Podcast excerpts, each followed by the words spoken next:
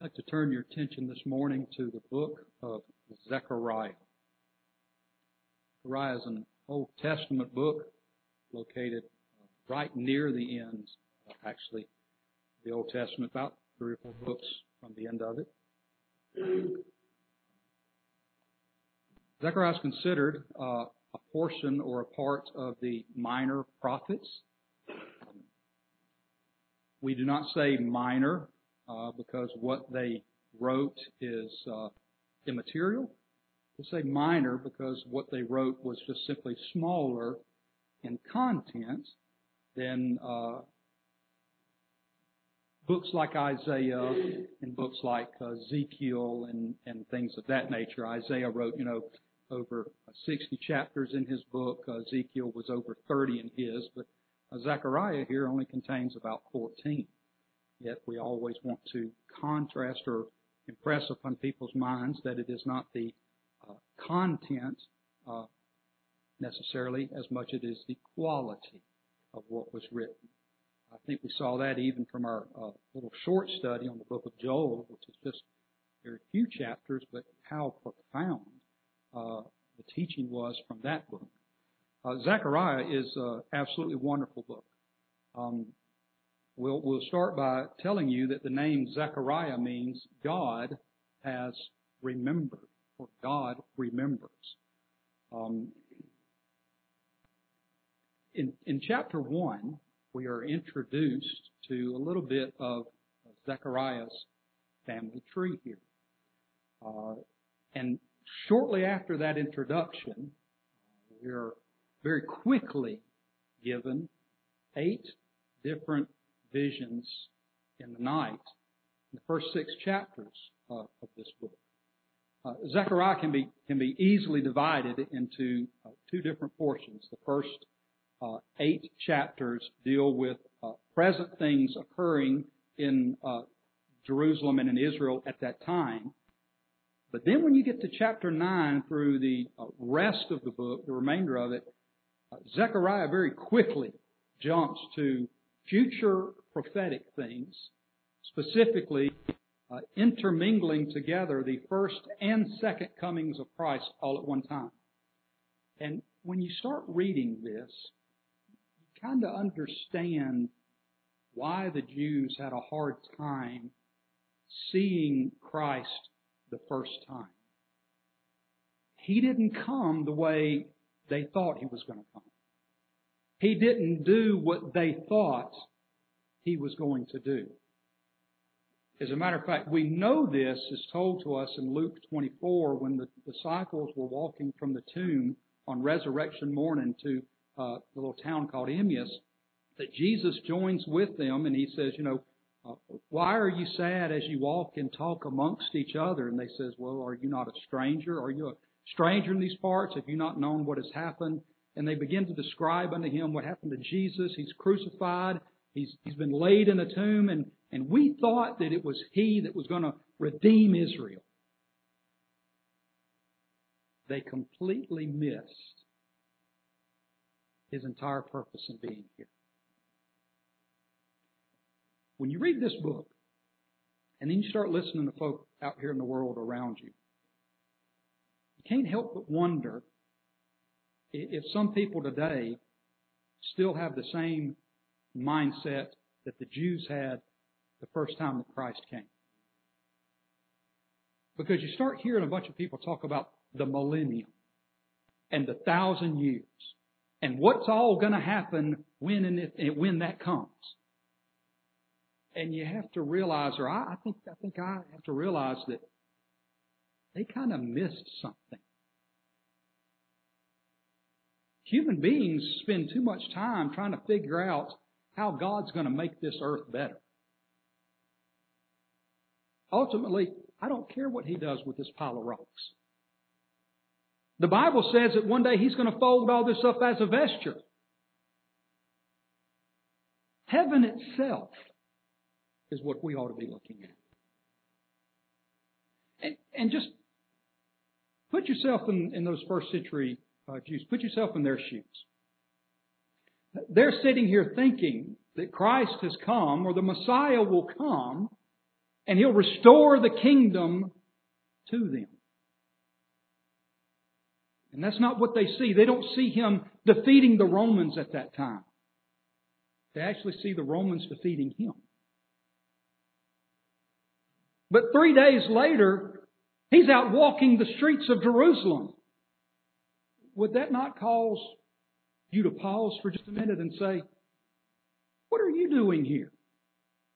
They crucified you. They laid you in a grave. What are you doing here? He could just very simply say, I did what I came to do. For think about this. If he is to deliver the Jews from the Romans at that time,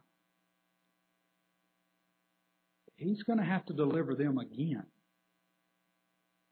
from the hand of the Nazis. He's going to have to deliver them again from the hand of any other oppressive regimes. Kingdoms come and kingdoms fall, do they not?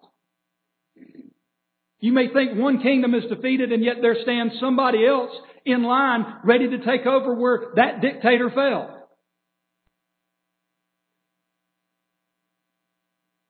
But there's one enemy there's one enemy that mankind has continually strived to defeat, but he never will. The enemy of death. Jesus did something far greater than deliver Israel from the hand of the Romans. He delivered every single one of his people from sin death, hell, and the grave. When you read this book of Zechariah, you read it from the standpoint of victory in Jesus. It is one of the most assuring and comforting books in all the Old Testament. It is said that people like Martin Luther and John Calvin, when they uh, were stricken with depression and discouragement in their day, would often turn to this book and read this book as a source of hope. The imagery that's laid out within this book ties in a little bit with Daniel, but a lot of it ties in with another book we know in the New Testament called the book of Revelation. God did not give us the book of Revelation and the doctrine of end times that we would be fearful and afraid. God gave us these books to encourage us. As a matter of fact, there's a question that is asked of the Lord in chapter 1 of Zechariah. And the question in, in verse 12 is that the angel of the Lord answered and said, O Lord of hosts, how long wilt thou not have mercy on Jerusalem and on the cities of Judah against which thou hast had indignation these threescore and ten years. And the Lord answered the angel that talked with me with good words and comfortable words. The words that are contained in this book are good and comfort to God's people. That's how you're supposed to read them. We'll get a little bit more into uh, some of the things in chapter 1 uh, a little bit later. It's a fascinating book. It's a, it's a book that kind of out, outlines a lot of uh, transition in Israel's history. Um, but when you stop and think about uh, the prophecy that's not only contained in Zechariah, but uh, in other portions of Scripture, one, one of the reasons that, well, it's very difficult to imagine future prophecy. It's very difficult to imagine and understand distant future. You and I can explain or understand near future things within, say, the next few weeks or the next few months because it's it's simply just um, present trends kind of working themselves out. But how would you describe today's world to somebody that lived a thousand years ago. I mean, how would you describe television to somebody that lived a thousand years ago? How baffling is it that everything we had, say, even in the 1980s, we had TV and we had radios and we had telephones and we had cameras and we had all, all these multitude of devices now fit in your pocket. Your telephone, your television, your telewoman, I'm telegraph, uh, it's all in your pocket now. So some folks in the 80s might have a concept of this, but you try and explain to someone a thousand years ago. Simple little things that we have. How would you do that? The best way to do that is to try and come up with some pictures and then explain the pictures to people. That's what God does quite frequently with prophecy in the Bible. He, he gives you a picture of something. It, it's kind of a weird picture sometimes, but nonetheless it's a picture of something and then he attempts to describe or explain the picture to you. Sometimes they're angels and sometimes they're uh, horns of animals as in chapter 1 and uh, you get flying scroll in, in the book of Zechariah and you find a, a woman in a box or a woman in a basket, which often when I, when I read this, this, uh, this vision of the woman in the ephah, it's, uh, chapter 5 and beginning with verse, verse 5, this angel talked with him, uh, and showed him, verse 6, an ephah that goeth forth. It's kind of a, kind of a pottery bucket. And in this pottery bucket, there's a woman who is described as wickedness. And she will be taken from that place and uh, delivered down into Babylon. And often wondered if going to hell in a handbasket kind of came from this. Because you've got this wickedness in a bucket that's going to be sent away somewhere else, which even in that, that's a, that's a, a great encouragement to God's people that one of these days, God's going to put wickedness where it belongs, away from us. At any rate, kind of ahead of myself a little bit. Zechariah was uh, written sort of in conjunction with another prophet called Haggai. Haggai is one book prior to Zechariah. So do me a favor. Uh, look, uh, fold your page over here and look at Zechariah chapter 1 verse 1 and Haggai chapter 1 verse 1. Haggai chapter 1 verse 1. Everybody found it? One. It shouldn't have been that hard. In the second year of Darius the king, in the sixth month, in the first day of the month, came the word of the Lord by Haggai, the prophet. So this was written the sixth month of the second year of Darius the king, right? Second year of Darius the king, the sixth month. Notice what Zechariah has to say. In the eighth month, in the second year of Darius the king. So they're writing together, they're companions in the ministry, and they're only written about two, two months apart. Uh, Haggai's uh, prophecy is very short. Ze- uh, Zechariah kind of picks up where he leaves off but yet he continues on for a number of years. They both have to deal sort of with the same thing. They, they're both prophets after the exile of Israel in Babylon.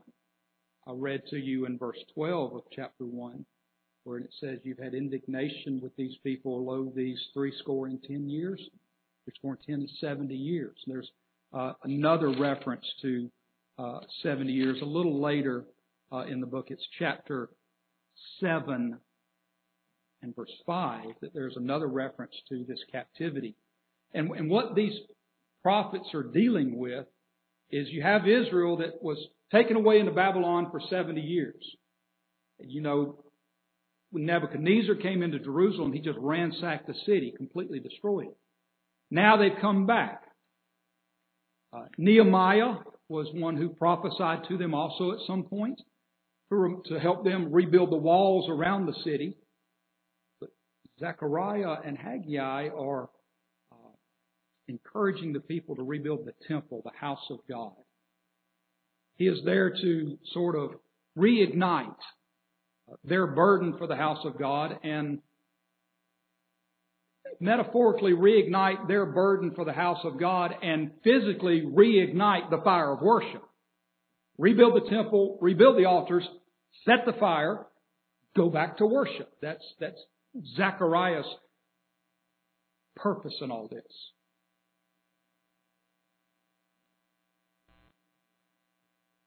In Zechariah chapter 1, verse 1, we are told that uh, the Lord spoke unto Zechariah, the son of Berechiah, the son of Iddo, the prophet. We said earlier that uh, the pictures mean something.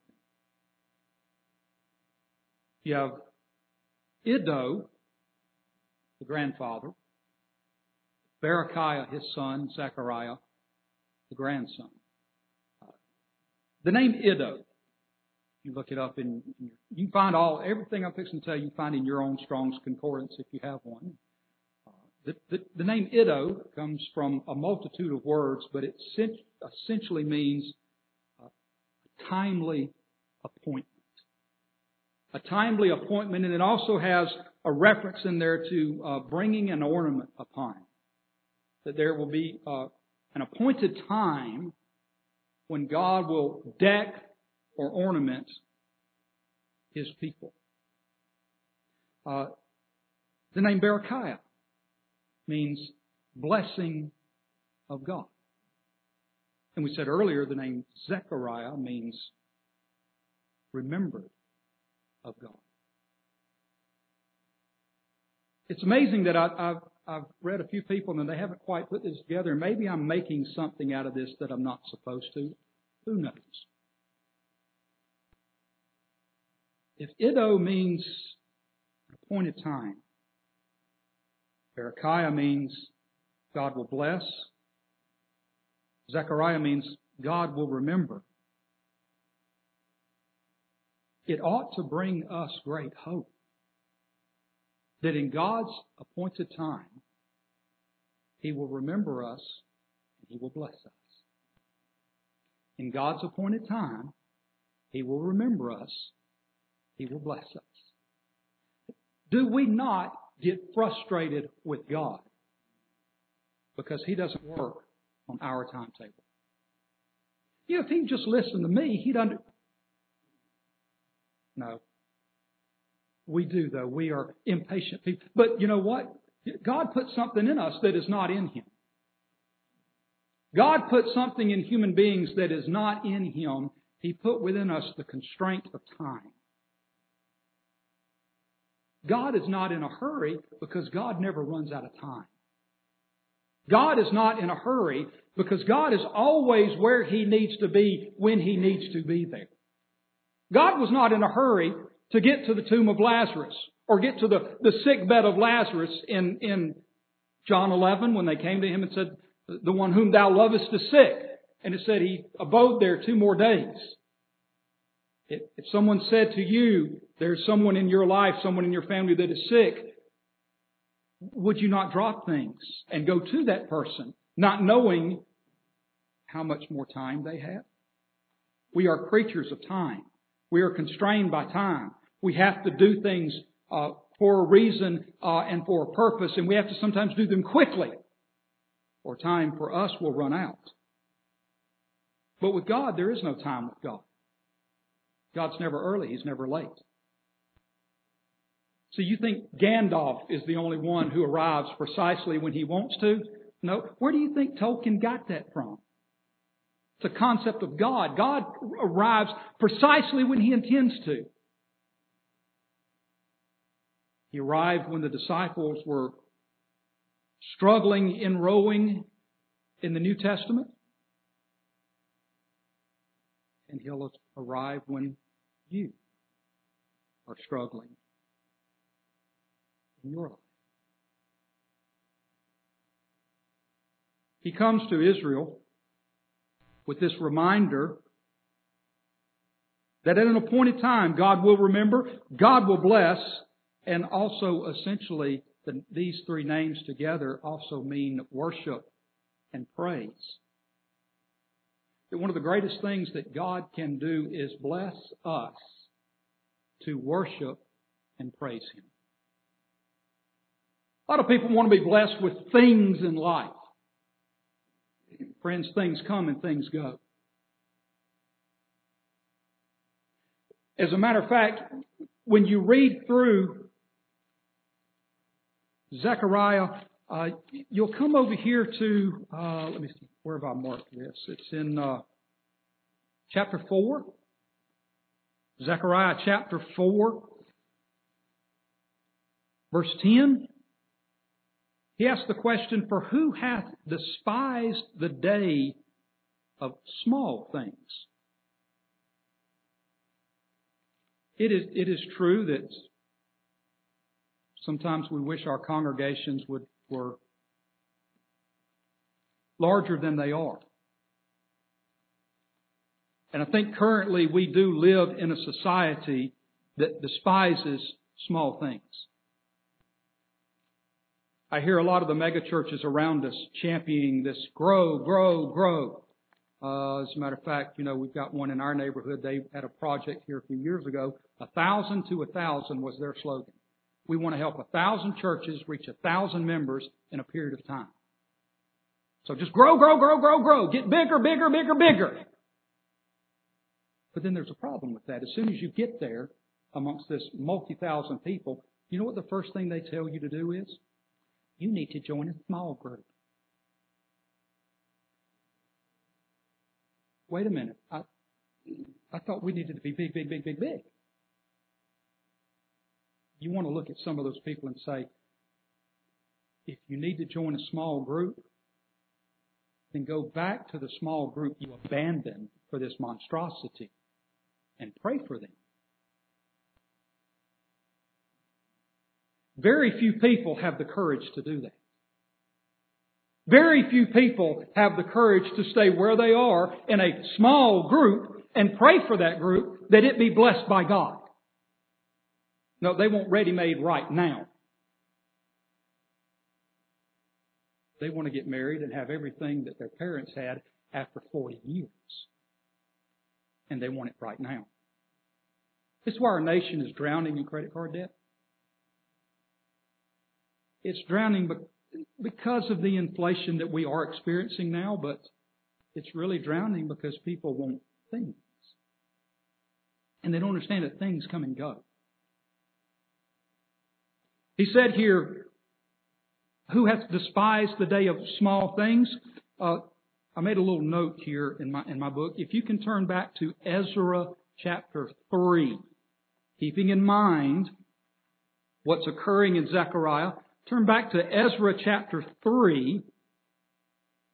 And I'd like you to notice, um, well, you really, you can start reading verse 10 of Ezra 3. Says, when the builders laid the foundation of the temple of the Lord, they set the priests in their apparel with trumpets and the Levites, the sons of Asaph with cymbals, so forth and so on, and they sang. Uh, notice the last portion of verse 11. It says, All the people shouted with a great shout when they praised the Lord because the foundation of the house of the Lord was laid. Okay, so we're starting to rebuild this temple. Okay? People see this. Some of them shout for joy. Notice verse 12. What's the first word of verse 12? But. What, doesn't that always beset revival? That always it always pushes it aside every time. But that's what happened in when Lord told them to go and invade, go get Canaan's land. And they said it's a good land, right? But walled cities to the sky, giants in the land were grasshoppers in their sight. But many of the priests, the Levites, and the chief fathers who were ancient men that had seen the first house when the foundation of this house was laid before their eyes wept with a loud voice, and many shouted aloud for joy. You've got two different generations here coming together in the church. It's never happened, has it? You have two different mindsets coming together and, and having to work together in the church. Wish I had a Joker smile. I just pull that right out. You've got two different generations here. Those before Babylon and those that were born in Babylon now coming out having never seen the temple. Those who've never seen it and never had it are rejoicing in what they have. Those who had it and lost it are now crying. Because the new foundation of the new temple is smaller than the foundation of the older temple. It's not as big. It's not as grand. It goes on to tell you there in verse 13 that the noise of the shouting, of weeping and crying, and the noise of joy, they started started mixed together, and you couldn't tell the two apart. Here's what we need to understand about this. The older generation is, is, is weeping because it's not as big as it used to be. But they're missing something. This new house that's going to be built is going to have something in it far greater than anything around it. It will have the presence of God. And there is something that we need more than anything in our churches. More than numbers, more than small children, more than old people, more than books with songs in it and song notes in it, more than preachers who preach with notes or without notes, all that garbage pushed aside. What we need more than any of that all is the presence of the Spirit of God. If the presence of the Spirit of God is there, none of that other stuff matters. Because things come and things go. Things can be replaced. The Spirit of God cannot be replaced. It cannot be mimicked. And it cannot be copied. It has to be from Him in truth for real.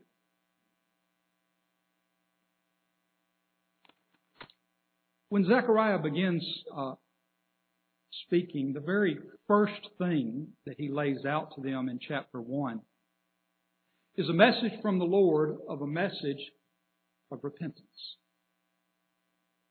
I, have also I got to I got to throw this in here too. I keep I keep missing this, but um, there's something that's going to happen through the book of Zechariah, and that is that uh, priests are going to come in and they're going to replace the prophets. There's also something else that's going to happen in chapter 6 with Joshua the high priest, uh, that they're going to crown him a king. They've never had this before.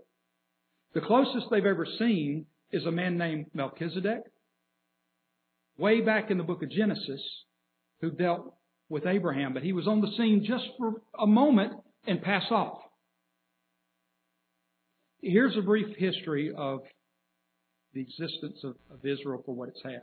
When you began with Abraham, say, there's about a 2,000 year period of history from the time of Abraham to the time of the coming of Christ. And here's about what you have for the first 500 years. You have Abraham, Isaac, and Jacob. You have these patriarchs that are leading the way. Well, all that kind of goes away. And then you have a man named Moses in the book of Exodus. And so for the next 500 or so years, from Moses to Samuel, you really have prophets who are the main leadership in Israel. You do have the heads of the families, the tribes of Israel, but they all answer to Moses. Moses is a prophet. And a prophet is someone who speaks from God to the people. Well, what happens with uh, with Samuel? Remember what, the, remember what Israel told Samuel? Thou art old, well stricken in age. Thy children walk not in thy statutes. Sort of the same thing that happened to Eli. Eli was a, was a high priest and his sons were sons of Belial. Terrible people. And because of the failing of the leadership, it causes the, the nation to do foolish things. They said to Samuel, Give us a king like all the other nations. And so then you have Saul and David and Solomon. But then you have Jeroboam. And after that, the kingdom just absolutely disintegrates. It divides into two. And the ten northern tribes all have, they have 19 kings that rule the 10 northern tribes, and all 19 of them are failures. Every one of them. Not a good king among them. Southern tribe, eh, here's one, there's one, good here, bad there, good here, bad there. That's kind of like what we have in America. You know, we put one guy in there and half the nation gets fed up with him and we put somebody else in there of another group and then the other half gets tired of him and we put some, it's all a big failure, right? And then you come to this time. So you had from about 2000 to 1500, you had the patriarchs or the fathers.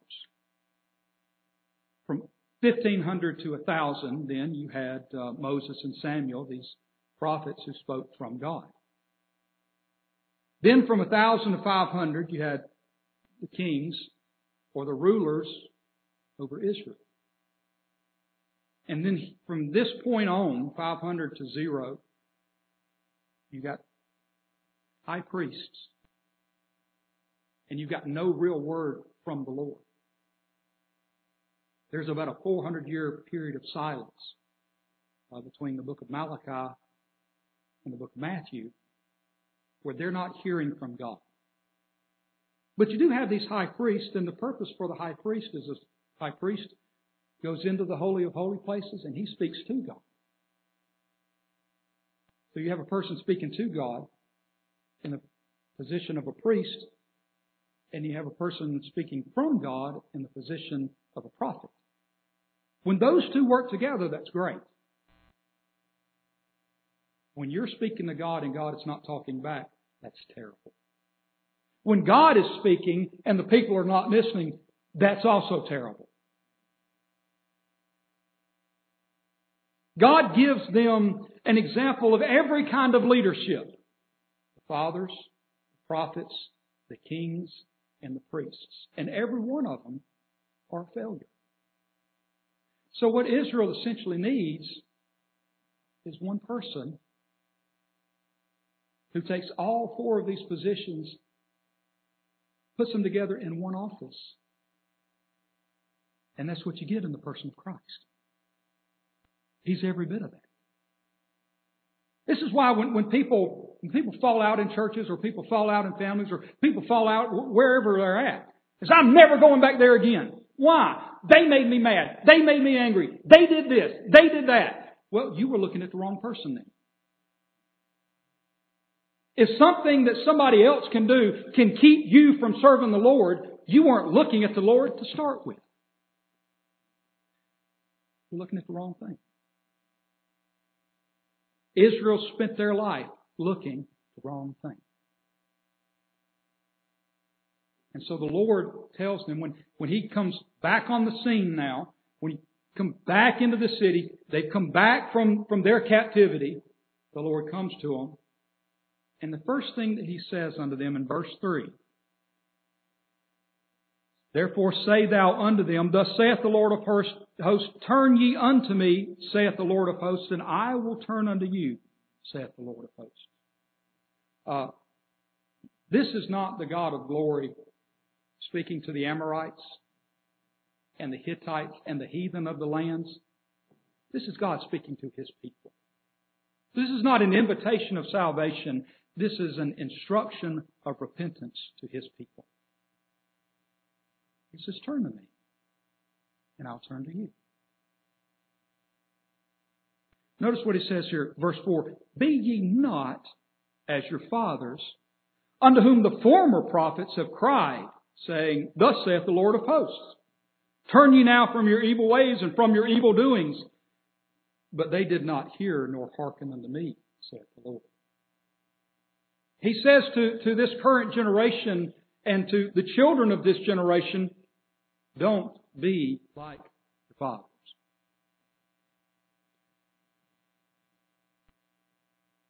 I, I want my children to walk in truth.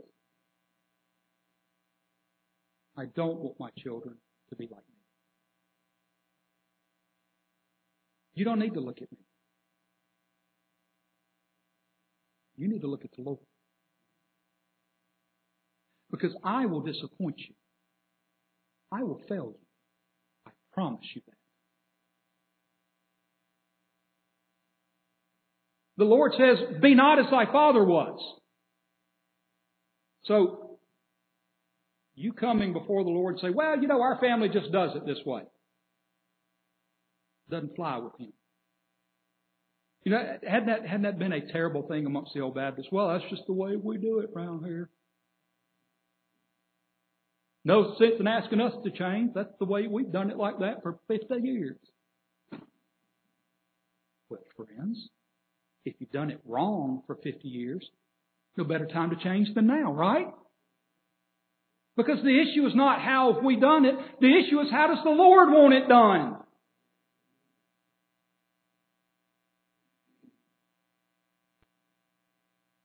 Be not as your fathers. Because then he goes on to say, verse 5, look at this. He says, For your fathers, where are they?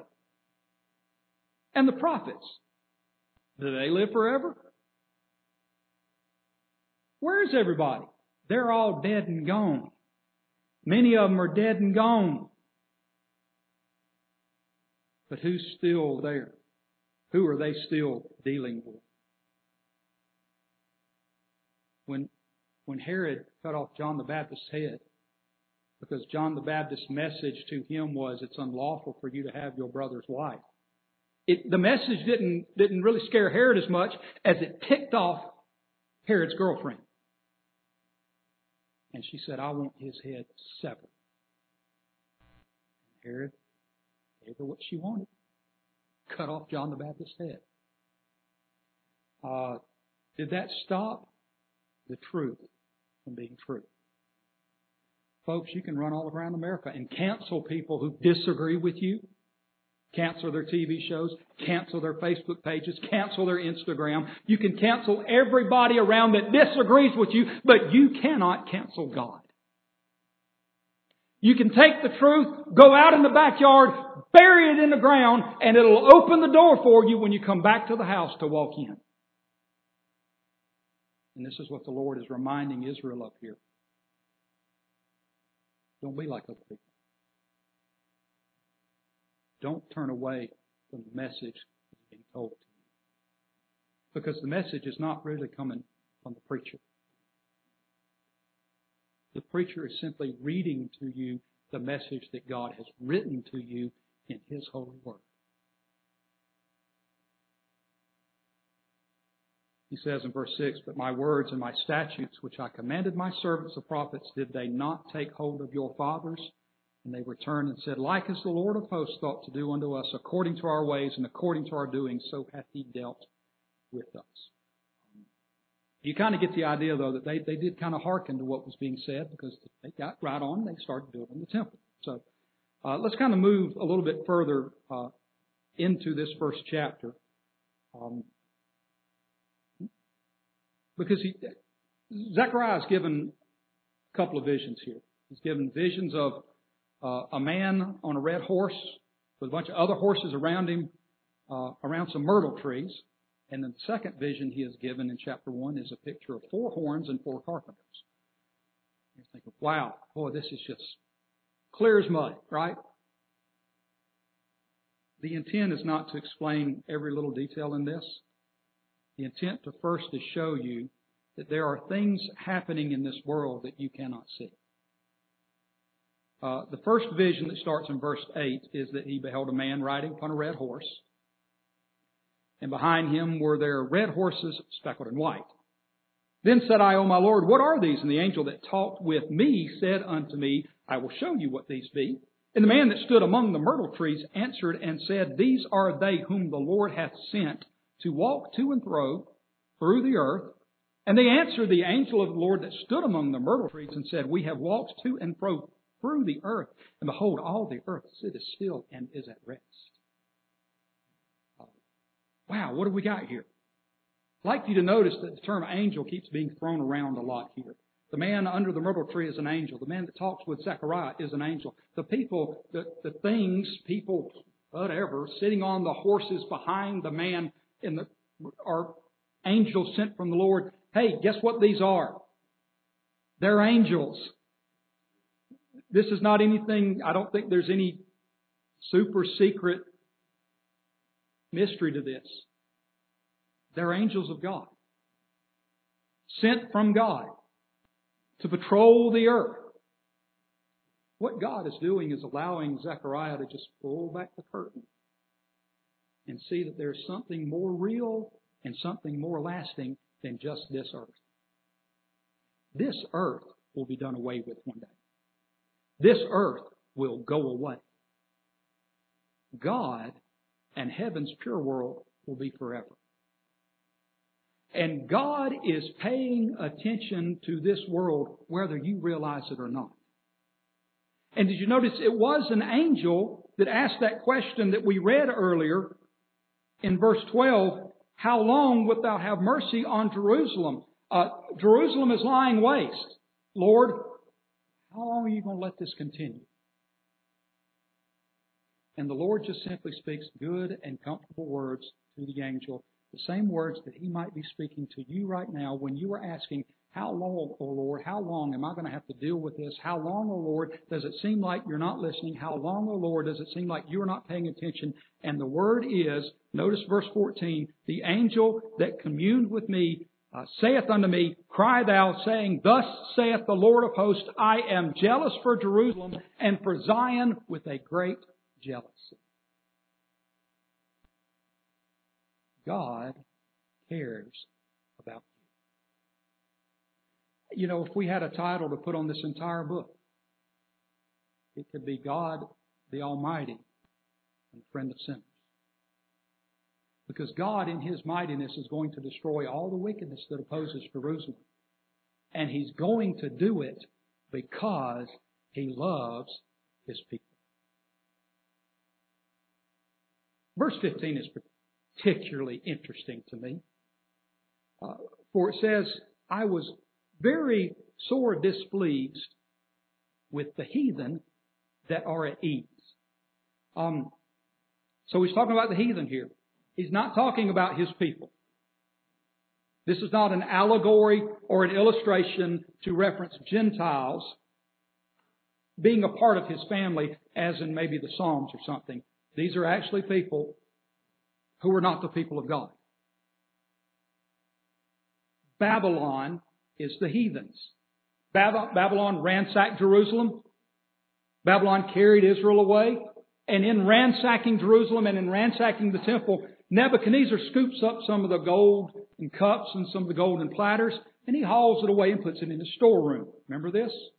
And then what happens uh, to Babylon? Well, it's it's uh, Nebuchadnezzar's grandson Belteshazzar. He's having a drunken feast there in Daniel six, seven, and in his drunken feast he calls for all the gold that his father brought back from the temple and let's go out and let's have a party. And God says, I'm done with you. And there's that writing on the wall to Belteshazzar. And in that night, Babylon falls. Belteshazzar is slain. The patience of God will come to an end with this wicked world. And he says, you know, the heathen, I sent them to discipline Israel. I sent them to punish Israel. Yes. But I was just a little displeased. Read this. He said, And I was but a little displeased, and they helped forward the affliction. They went beyond what I had permitted them to do. They went beyond what I suffered them to do. This wicked world eventually one day will stand before God not because God is an unjust God and doesn't elect everybody, but because God is angry with the race as a whole, and the wicked just help to push that along a little further. Now, the second vision that he's given um, is verse 18. Then I lifted up mine eyes and saw, and behold, four horns. And I said unto the angel that talked with me, What be these? And he answered, These are the horns which have scattered Judah, Israel, and Jerusalem. Uh, this ties in very, very, very much with the book of Daniel. Uh, after about chapter seven or eight with Daniel, you get into chapter nine, and boy, you get these crazy dreams and visions in Daniel. And one of them is a bunch of horns and goats and he goats and rams fighting one another and butting heads with each other. Horns are emblematic of world powers. There's four horns that are laid out here, right? We read that, four horns? I can just give you a quick illustration of this. I cannot tell you that this is exactly this, but I can give you a quick illustration of this that when uh, Nebuchadnezzar dreamed a great dream of that golden statue that he had that night, a head of gold and arms of silver, a belly of brass, and legs and, and feet of iron mingled with miry clay. It, it's 2,500 years of Gentile history. Nebuchadnezzar's Babylon, the head of gold. Babylon falls, as we talked about, to the Medes and the Persians. The Medes and the Persians fall to a man you've heard of, Alexander the Great. And then Alexander the Great, he eventually dies. His kingdom is divided. And then Rome comes along, this kingdom of iron mixed with miry clay. It's unstable at the base. You notice this. It's gonna crumble because it's upside down. It's built backwards. It devalues as it goes down. And everybody who knows anything is the most valuable part of building is what you build on. That's why Jesus said you build upon a rock, not the sand.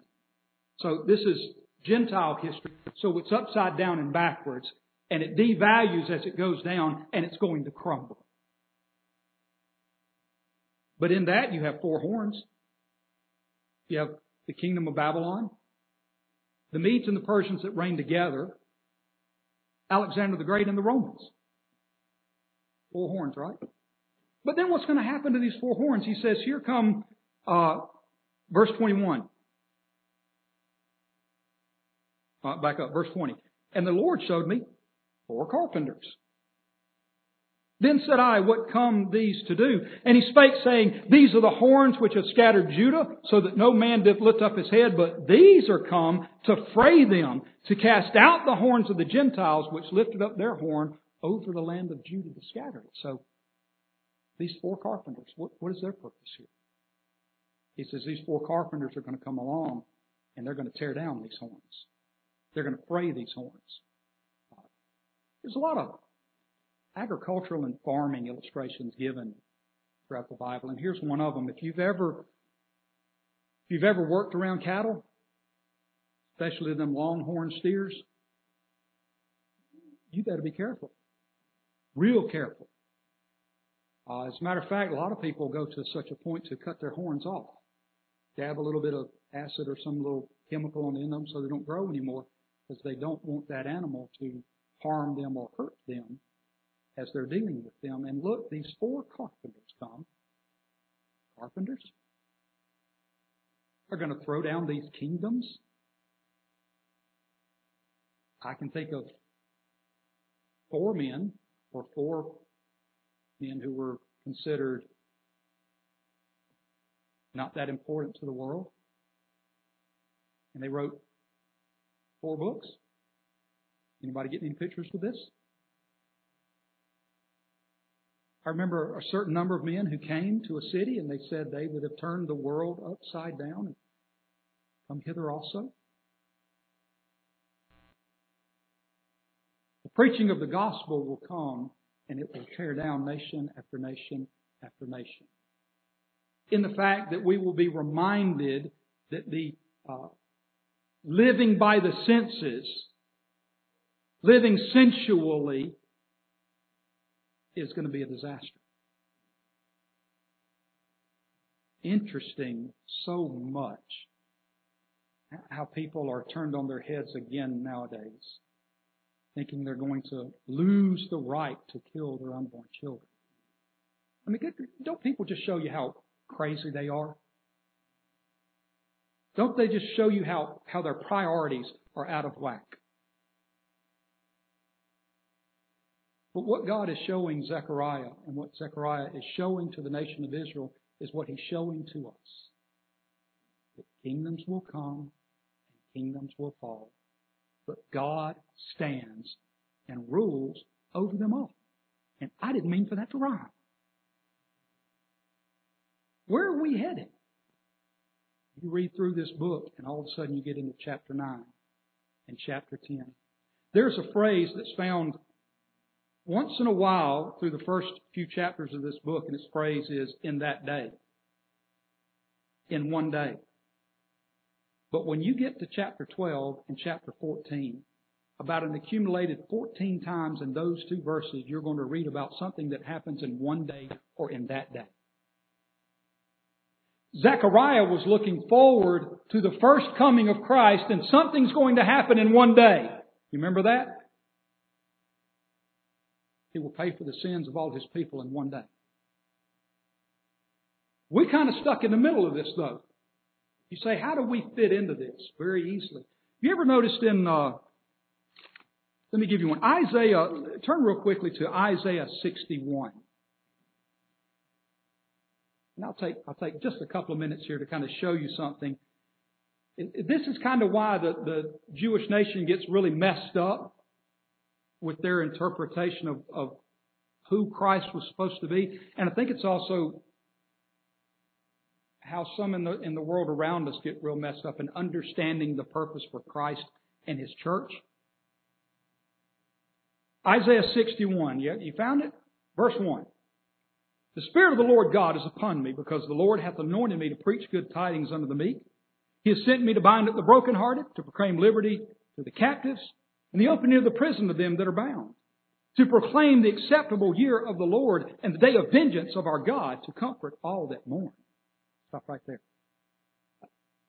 This is quoted by Christ in Luke chapter 4. Christ comes into the temple. He asks for a scroll. He gets the book of Isaiah and he reads this portion of scripture and almost quotes it word for word. But there's a problem. When he's quoting this and he gets to verse 2, he reads, to proclaim the acceptable year of the Lord, and he stops. The acceptable year of the Lord was his first coming. That little comma between the acceptable year of the Lord and the day of the vengeance of God right now are 2,000 years apart. The day of God's vengeance on this world has not come yet because we're still here. When Christ, Messiah, comes back the second time, he'll pick up the last half of that verse. And so a lot of these scriptures in, in the Old Testament, they take the first coming and the second coming and they just kind of join them together right here in the middle and just go on with no explanation. You and I have the ability to decipher this because we've got the New Testament. You and I have the ability to understand this because we have the New Testament to understand there are some things that Christ did when he came the first time. His first coming was important. And his setting up the church was important. The church that God set up is not immaterial. It's not a band-aid. It's not a plan B because he couldn't do what he wanted to the first time. It was his intent all along. And there's a purpose. There's more to that that's later on that we may discuss later on concerning the book of Zechariah. It'll take you about 45 minutes to read the book. It's really not that long. It's really not that long compared to Matthew. It's like three hours. Most of you will be able to read it on your way to work or at lunch. Or you could have just read it this morning while you were pretending to listen to me, you know. Uh, but what do we get here? We get this book of great encouragement to God's people. That we have to remember that in an appointed time, God who cares will remember and God will bless. So may we be faithful to follow him until he shows himself who he is amongst us. Thank you for your good